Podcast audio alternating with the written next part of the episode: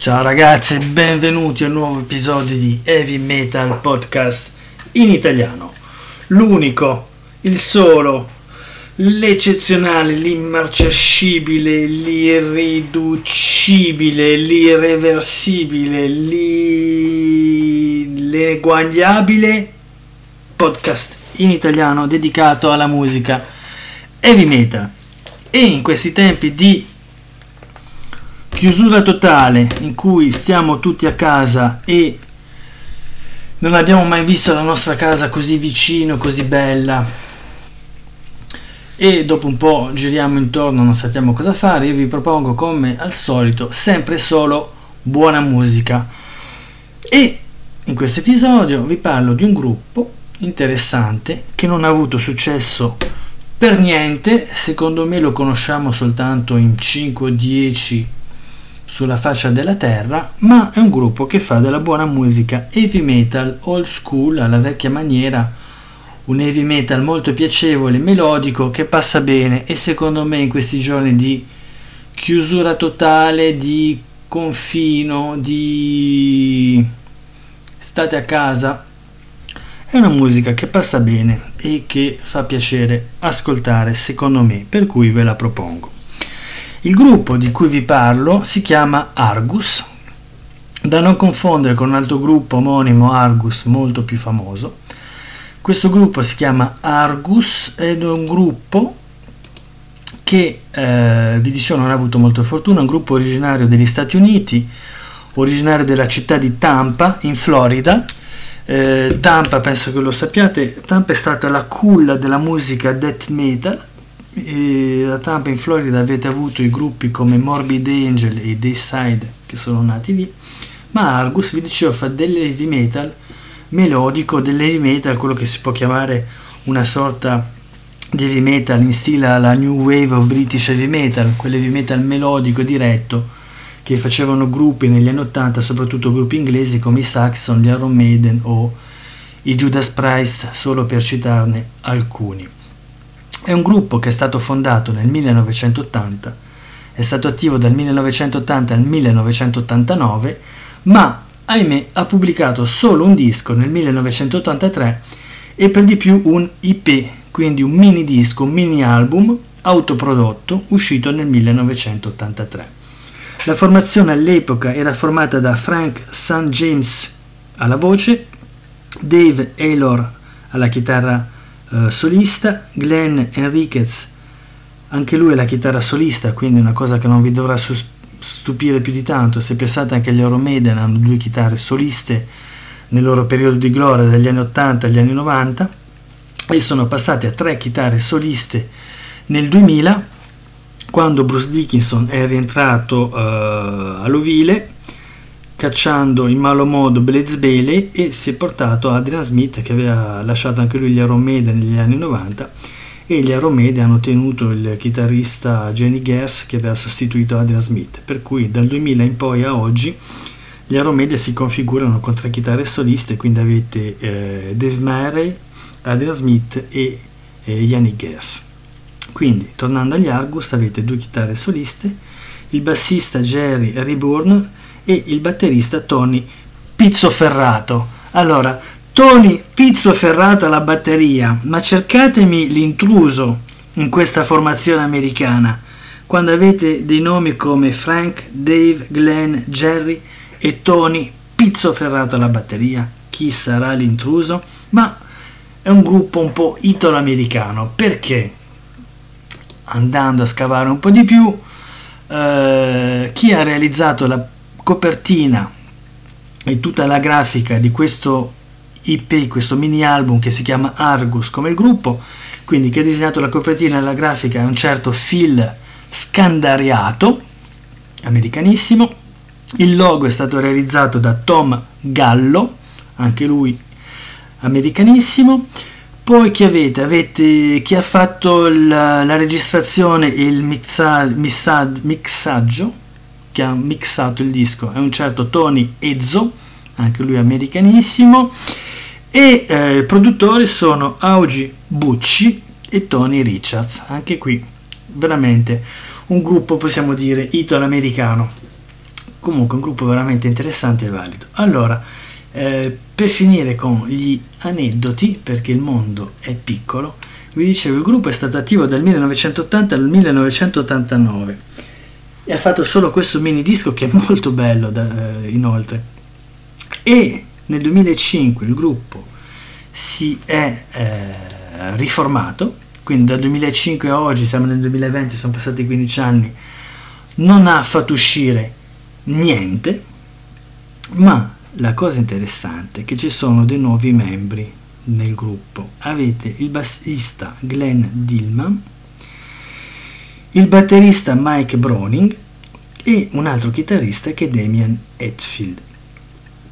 La cosa curiosa, per questo ve ne parlo, è che Mike Browning, non so se vi parla come nome, ma a me parla moltissimo, perché lui è stato il batterista e cantante di un gruppo culto di death metal che si chiama Nocturnus.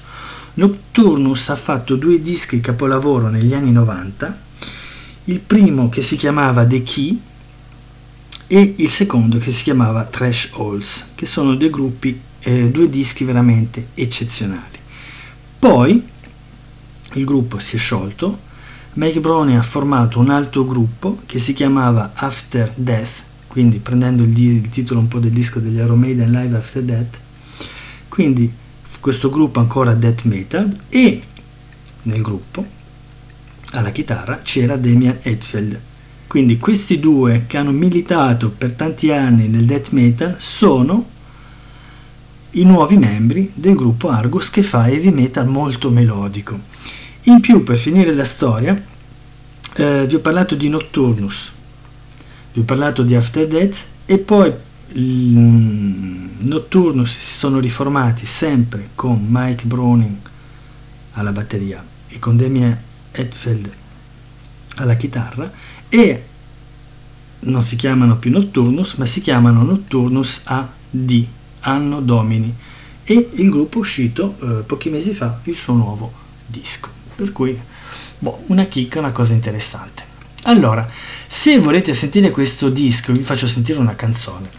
E vi metto il link. Si può sentire perché il disco è uscito in formato vinile nell'83 per una casa discografica inesistente. La casa discografica si chiamava la Rainbow Records, ma in realtà questa casa discografica ha pubblicato solo il disco degli Argus perché in realtà erano i membri del gruppo che hanno fatto la loro discografica e hanno fatto uscire il loro disco, per cui una casa discografica che ha fatto solo un disco, ormai più che chiusa, morta, sepolta, per cui se il disco vi interessa comprarlo in formato fisico, praticamente introvabile, ma potete sentirlo su un sito che si chiama Classic Metal Samples, io ve lo faccio sentire da qui e vi metto il link per cui se volete sentirlo nella sua totalità ci sono quattro titoli io vi faccio sentire il primo che si chiama Lady Killer, ma vi metto il link così se vi piace ve lo sentite nella sua totalità. Sappiate che però il lettore, per sentire il disco, è un lettore che funziona con Adobe Flash Player. Allora, se siete su Firefox dovete cliccare sul lettore e attivare eh, Adobe Flash Player. Se siete su Chrome è un po' più una rottura di scatole, ma non è infattibile, andate nella barra di ricerca, cioè dove avete www.metasample.com, cioè avete l'indirizzo, sulla sinistra cliccate, vi si apre una finestrella e gli dite che autorizzate Adobe Flash Player, per cui l'autorizzate, quindi il lettore vi eh, mostra le canzoni, cliccate e ve lo sentite, ok? Allora Faccio sentire la canzone Lady Killer, primo titolo tratto da questo IP. Vi regolo il volume se no vi diventate sordi e non voglio diventiate sordi, per cui vi do appuntamento tra pochi secondi per il disco e la canzone Lady Killer. Pronti? Via!